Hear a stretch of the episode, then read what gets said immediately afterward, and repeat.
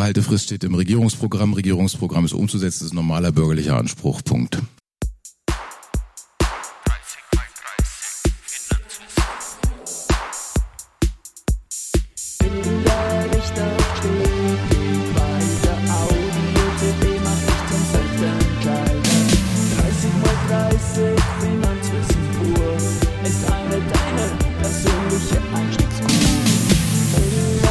Ja, herzlich willkommen wieder zu 30x30 Finanzwissen pur, der aufbauenden Börse-Einsteigerinnen-Serie für Österreich.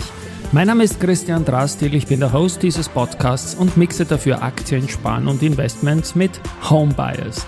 Gesendet wird auf Audio CD.at seit Woche 23 2023 und bis Woche 52 2023. Jeden Thank God It's Monday um 18 Uhr. 30 Folgen, a 30 Minuten. Es wird hier unabhängig vom Tagesgeschehen produziert. Ein späterer Einstieg ist immer möglich. Chronologisches Hören der Folgen wird aber empfohlen. In der heutigen Folge 12 geht es um einen Club 20 von Club 20 Initiator, Unternehmer und Börsefan Michael Theuner. Er hat sich Ex-Erste Group-Chef Andreas Streichel und Wiener Börse-CEO Christoph Bojan ins Hotel Intercont eingeladen. Im Talk da rennt der Schmäh. Die Botschaft ist freilich ernst, denn es geht darum, wie eine falsche Politik Europa weit zurückwirft. Ich finde gerade markige Sager und Vergleiche, die bleiben hängen, weil es für diese Themen leider niemanden gibt, der dafür auf die Straße geht. Daher danke an dich, Michael Theuner, dass ich dies für 30x30 highlighten und remixen darf. Schon der Einstieg durch Andreas Streichel, der zeigt die Richtung, in die es da geht. Wir sind ja hier eine extrem in jeder Hinsicht diverse äh, Gruppe, ähm, sowohl von unserer Ausrichtung zum Kapitalmarkt als auch geschlechtermäßig. Ähm, äh, die, die, ähm, man würde aber glauben, dass eben der Chef der Börse, ein großer österreichischer Unternehmer und ich gleicher Meinung sind, dass das völlig normal ist. Es ist aber nicht äh, völlig normal, weil der Michael Theuner einer der wenigen äh, großen Unternehmer in Österreich ist, der ein positives Verhältnis zum äh, Kapitalmarkt hat. Es gibt sehr viele äh, österreichische Unternehmer, die nie in ihrem Leben daran denken würden, ähm, äh, Wachstum zu generieren, indem sie Kontrolle an ihren Unternehmen aufgeben. Das ist ein österreichisches Phänomen, das ist auch in Deutschland sehr weit. Also die, eine der wirklich großen Probleme, die wir ähm, in Europa, aber vor allem auch in Ländern wie Österreich und Deutschland haben, ist, dass sich die Einstellung der Bevölkerung, der Politik, aber auch der Unternehmen ähm, sehr oft deckt.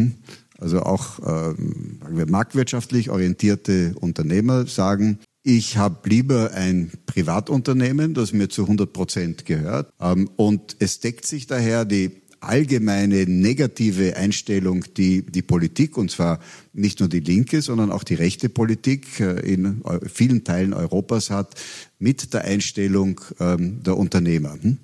Und eine Konsequenz, die wir daraus jetzt haben und die wir seit äh, dem Ende des industriellen Zeitalters und äh, des Einstiegs in die Intellectual Property haben, was sich viele nicht überlegen, ist, dass alles das, was in den letzten 20, 25, 30 Jahren groß geworden ist, ähm, ist groß geworden nicht in der traditionellen Industrie, ist ein, ein, ein, zum Teil ein, ein, eine wirkliche Ausnahme ähm, dabei, sondern in der Intellectual Property Industrie, die sich für Bankfinanzierung nicht eignet. Hm? Ähm, und daher ist einer der wesentlichen Gründe, warum in Europa derzeit in allen neuen Industrien keine wirklichen Weltmarktführer entstehen. Das Problem ist so gewaltig und so groß und wird so einstimmig fast von der Politik nicht behandelt, ähm, dass ich der Überzeugung bin, dass wir eben auch jetzt einen Beitrag dazu leisten können, wenn wir drei hier sitzen und wir haben nicht sehr unterschiedliche Meinungen, was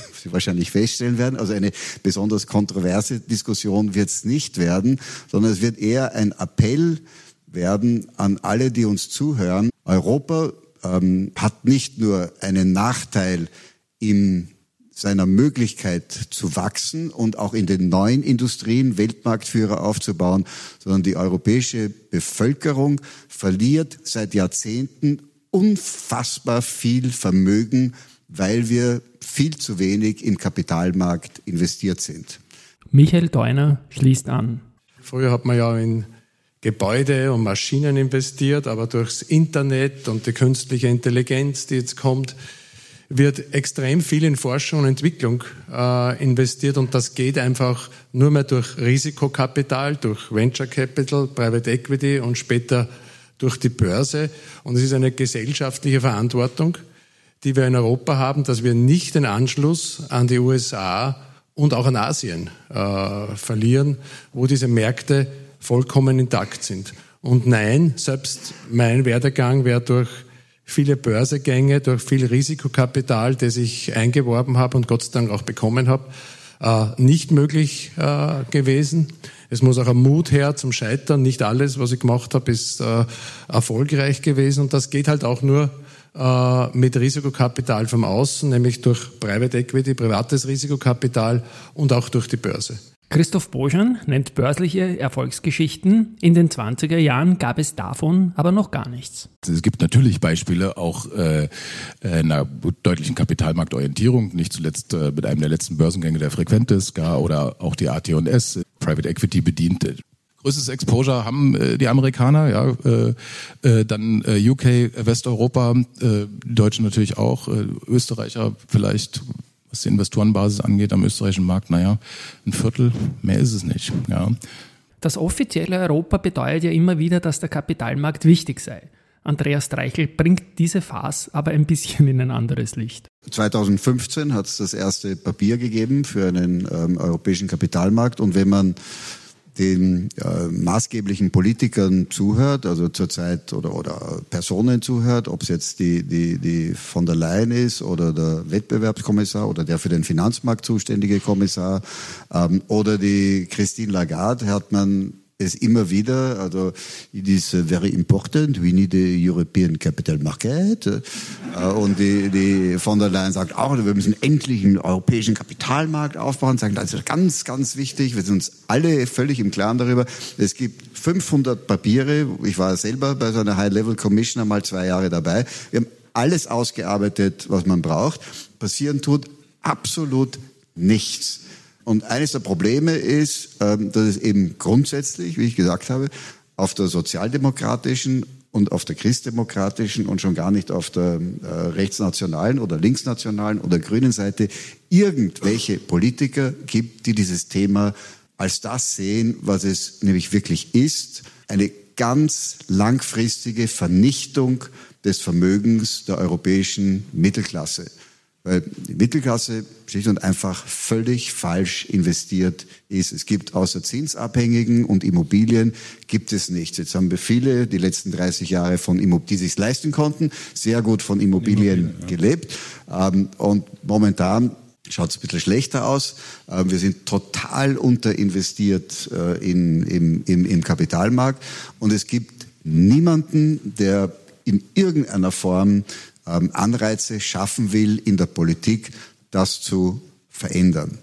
Ähm, jetzt gibt es gewaltige Unterschiede noch in Europa. Es gibt Länder wie Dänemark und Schweden und Holland, die unfassbar stark entwickelte kapitalgedeckte Pensionssysteme haben. Dann gibt es Länder wie Österreich, die am untersten Ende sind, die praktisch nur Umlageverfahren haben, so wie Österreich und Deutschland. Ähm, das wird in der Zukunft dazu führen, dass die Verschuldung, die echte Verschuldung der Länder in Europa auch noch sehr viel unterschiedlicher wird. Also ich halte es für ein ganz eminent wichtiges gesellschaftspolitisches Problem, ähm, um das sich kein Politiker in irgendeiner Form kümmert. Naja, kümmern tun sich die Neos, aber die alleine sind zu leise und wie gesagt, man klebt sich für sowas halt als Bürger oder Bürgerin auch nicht auf der Straße fest und die Großen Parteien, die meiden das Thema generell. Denn welcher Politiker, welcher Partei gewinnt in welchem europäischen Land Wahlen, weil er sagt, ich bin für den Kapitalmarkt? Hm? Kann er gleich nach Hause gehen.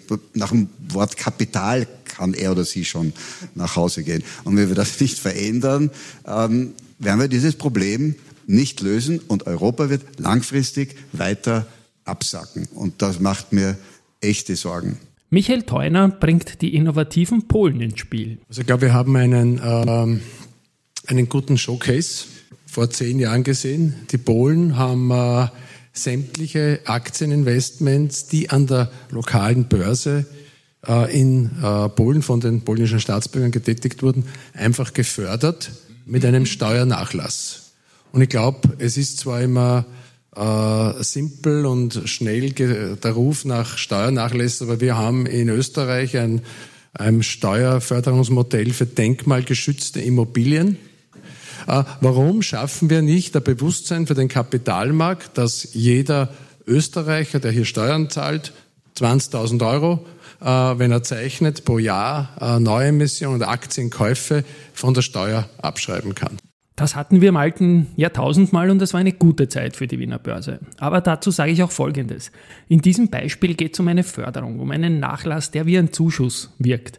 Aktuell sollten wir schon mit der Wiedereinführung der Behaltefrist zufrieden sein, die von den Grünen trotz Verankerung im Regierungsprogramm als Steuerzuckerl und Steuergeschenk bzw. Förderung gesehen wird. Mich regt das ein bisschen auf, denn bei der Behaltefrist geht es um keine Zuschüsse, sondern rein um den Wegfall einer Zusatzbesteuerung nach bereits x-fach erfolgter Besteuerung auf Ebene des Unternehmens und auch auf Ebene des privaten Investors. Eine gewisse Förderung der Kapitalanbietenden und auch begleitet durch äh, wenigstens äh, Teilprivatisierung, das äh, wäre der richtige Ansatz. Wo liegen die anderen großen Hebel? Die anderen großen Hebel, ja, sie liegen auch in Regulierung.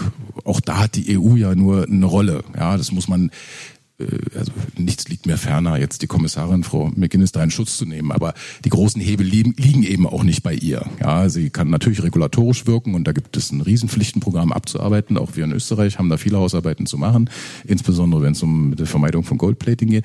Christoph Bojan schließt zunächst an Michael Theuner an und erwähnt dann das Goldplating auf Steirisch. Die EU hat schon sehr strenge Regeln und in Österreich werden diese in ihrer Boshaftigkeit noch veredelt, strenger gemacht, also vergoldet. Das ist das Goldplating. Das erzeugt bei den Kapitalmarktteilnehmern enorme Kosten und zunehmende Verunsicherung. Viele ziehen sich schleichend zurück. Man sieht das an den Handelsumsätzen, an der Anzahl der Listings und an vielem mehr.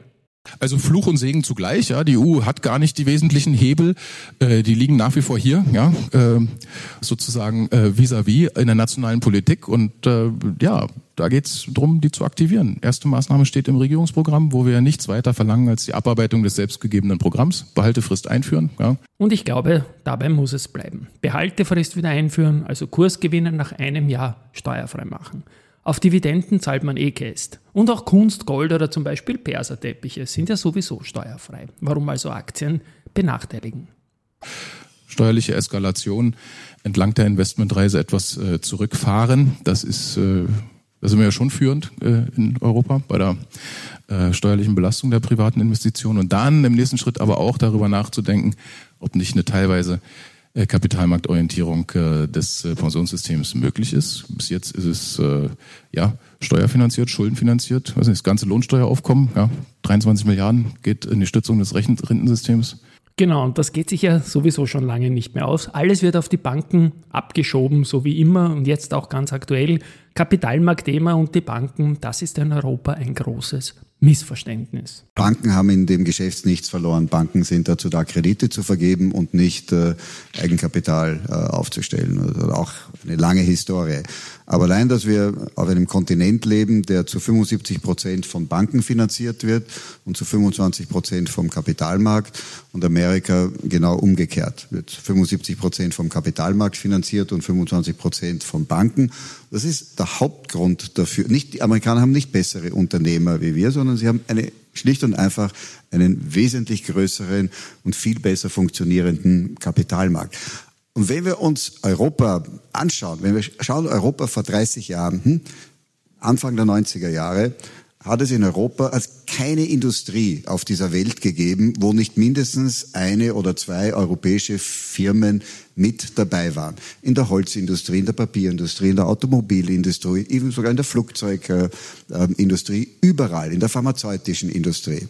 Jetzt, 30 Jahre später, ist Europa in allen neuen Industrien in keiner Industrie mehr irgendwo führend mit dabei. Hm?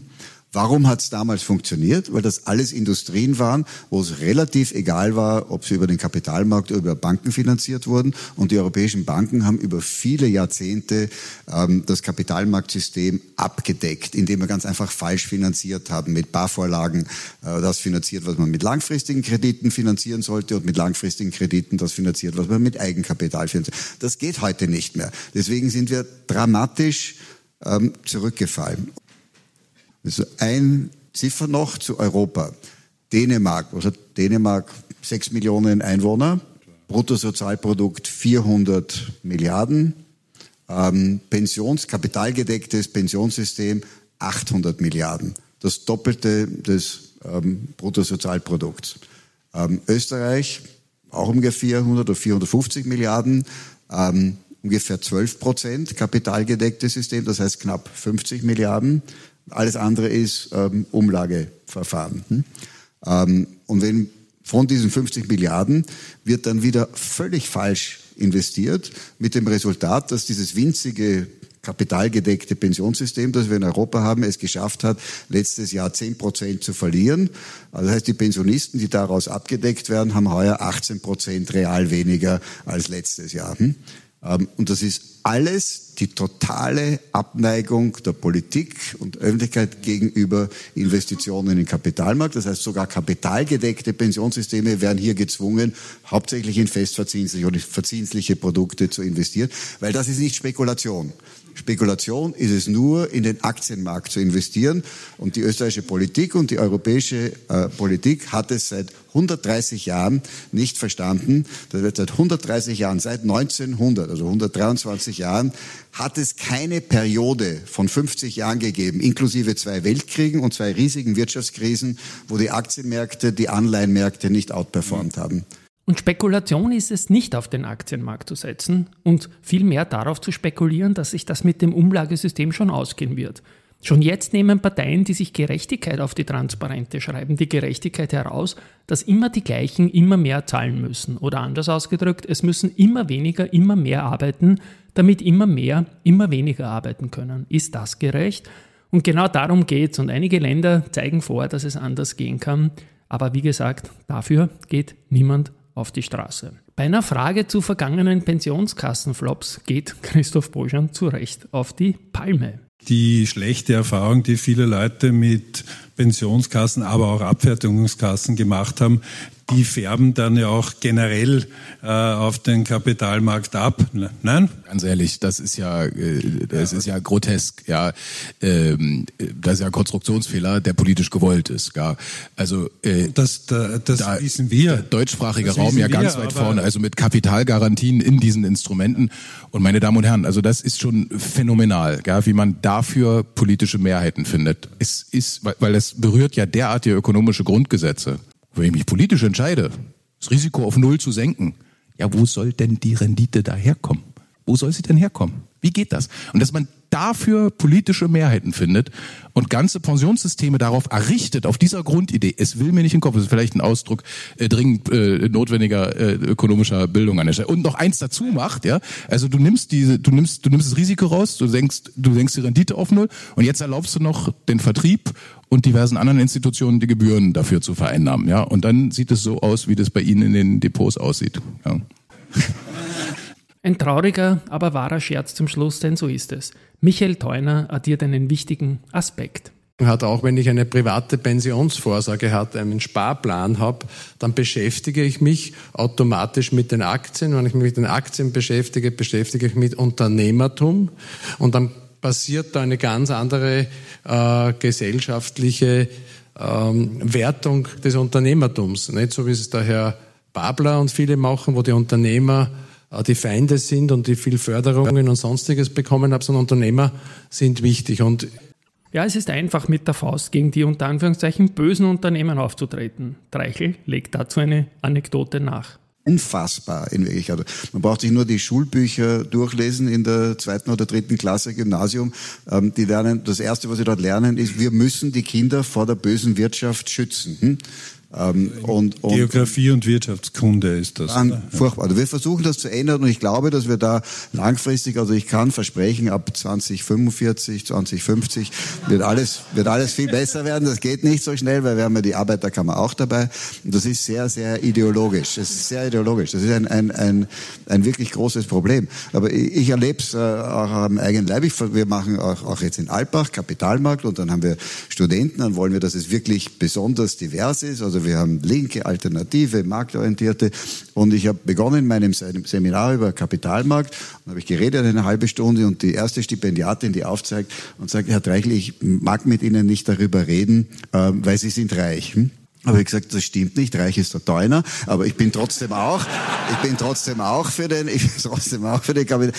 Die Politik muss spüren, dass die Bevölkerung ähm, auf diesem Zug aufspringt.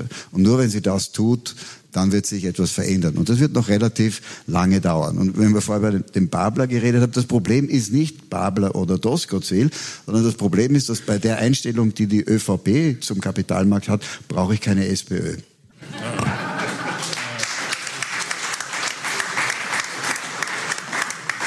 und von der möglicherweise bei der nächsten Wahl stärksten Partei gar nicht zu sprechen. Die wissen gar nicht, was das ist, glaube ich.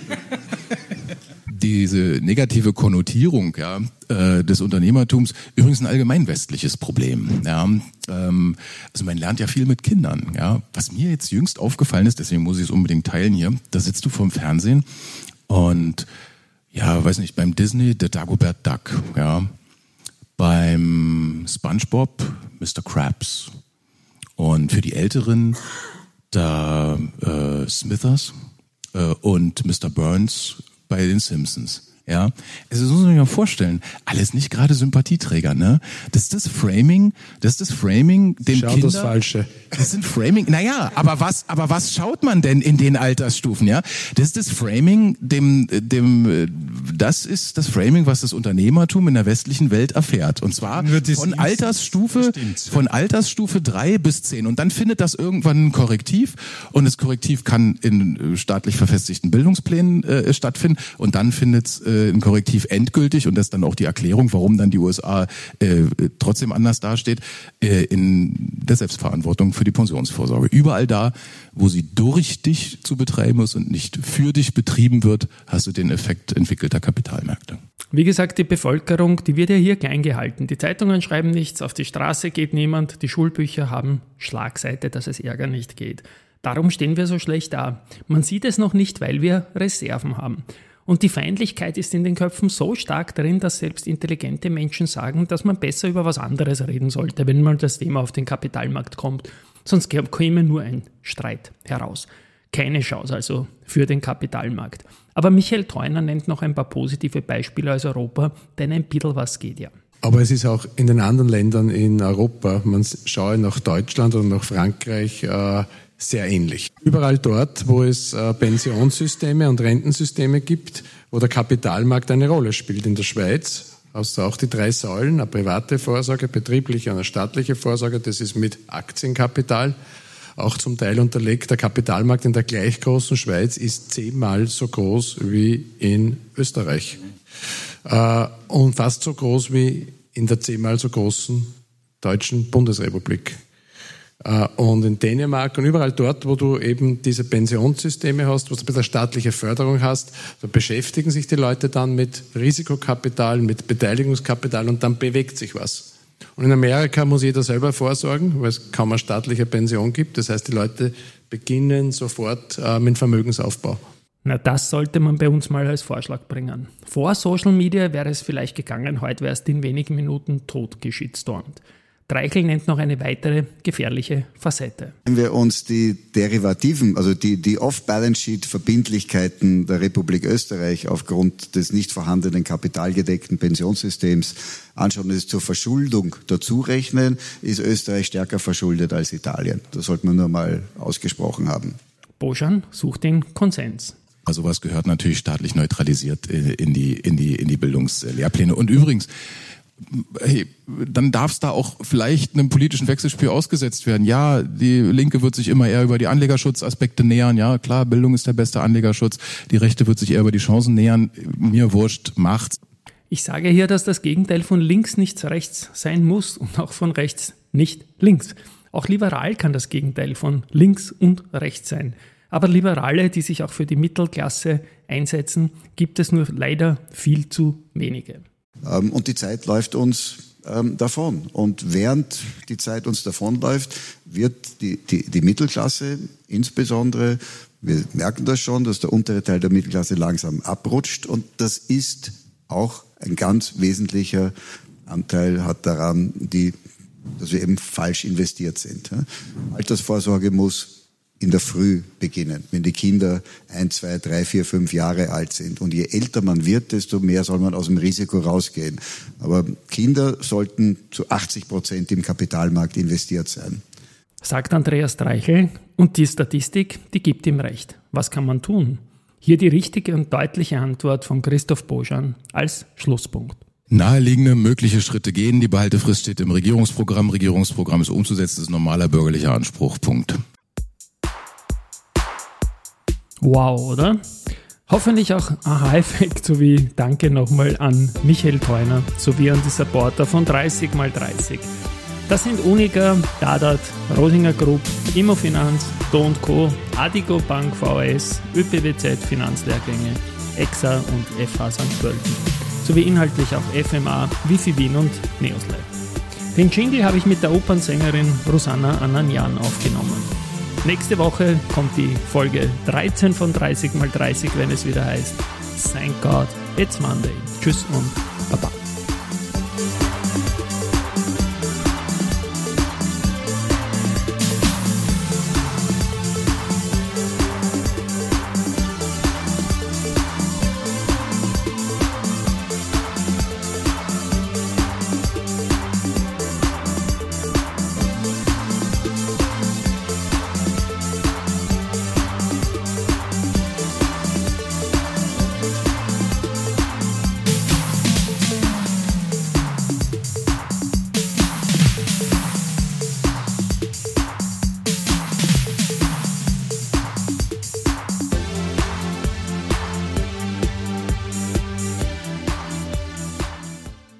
20. Wir diskutieren über Wirtschaft, Politik und Gesellschaft. Wir nehmen kein Blatt vor den Mund. Wir bringen diejenigen aufs Podium, die wirklich etwas zu sagen haben. Club 20 Talks, der Podcast. Ich bin Michael Theuner, der Initiator von Club 20. Wir sind ein urbanes Veranstaltungsformat im legendären Hotel Intercontinental, mitten in der Weltstadt Wien. Wir diskutieren über Themen, die bewegen, offen, aktuell und kontroversiell. Bei den Club 20 Veranstaltungen dürfen wir hochkarätige Gäste aus Wirtschaft, Industrie, Politik und Wissenschaft begrüßen. Wir reden Klartext über aktuelle wirtschafts- und gesellschaftliche Themen in Österreich und in Europa.